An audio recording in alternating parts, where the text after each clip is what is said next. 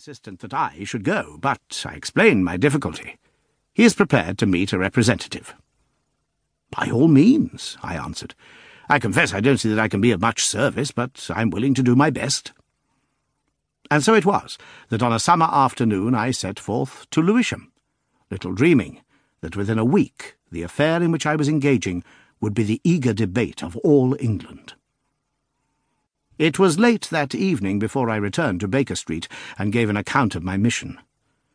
Holmes lay with his gaunt figure stretched in his deep chair, his pipe curling forth slow wreaths of acrid tobacco, while his eyelids drooped over his eyes so lazily that he might almost have been asleep, were it not that at any halt or questionable passage of my narrative they half lifted, and two grey eyes as bright and keen as rapiers transfixed me with their searching glance.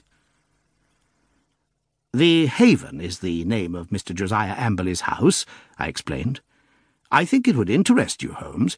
It is like some penurious patrician who has sunk into the company of his inferiors. You know that particular quarter, the monotonous brick streets, the weary suburban highways. Right in the middle of them, a little island of ancient culture and comfort, lies this old home, surrounded by a high sun-baked wall, mottled with lichens and topped with moss, the sort of wall—" "Cut out the poetry, Watson," said Holmes severely. "I note that it was a high brick wall." "Exactly. I should not have known which was the Haven had I not asked a lounger who was smoking in the street.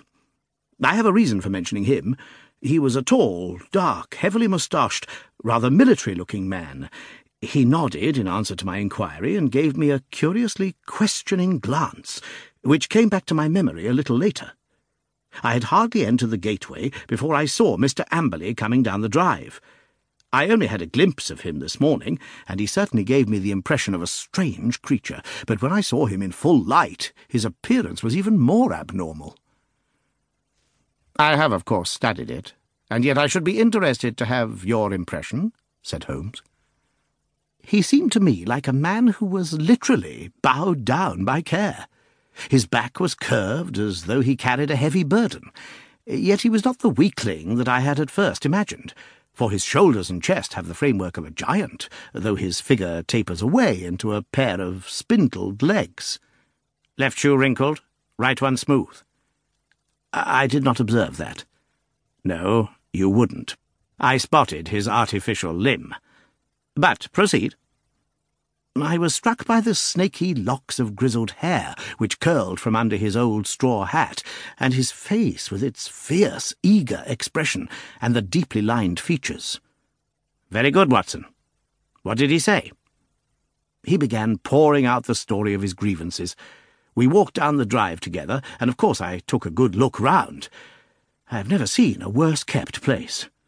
The garden was all running to seed, giving me an impression of wild neglect in which the plants had been allowed to find the way of nature rather than of art. How any decent woman could have tolerated such a state of things, I do not know. The house, too, was slatternly to the last degree, but the poor man seemed himself to be aware of it, and to be trying to remedy it, for a great pot of green paint stood in the centre of the hall, and he was carrying a thick brush in his left hand. He had been working on the woodwork. He took me into his dingy sanctum, and we had a long chat. Of course he was disappointed that you had not come yourself." "I hardly expected," he said, "that so humble an individual as myself, especially after my heavy financial loss, could obtain the complete attention of so famous a man as Mr. Sherlock Holmes." I assured him that the financial question did not arise. "No, of course, it is art for art's sake with him," said he. "But even on the artistic side of crime, he might have found something here to study. And human nature, Dr. Watson, the black ingratitude of it all. When did I ever refuse one of her requests? Was ever a woman so pampered? And that young man, he might have been my own son. He had the run of my house, and yet see how they have treated me. Oh, Dr. Watson, it is a dreadful, dreadful world." That was the burden of his song for an hour.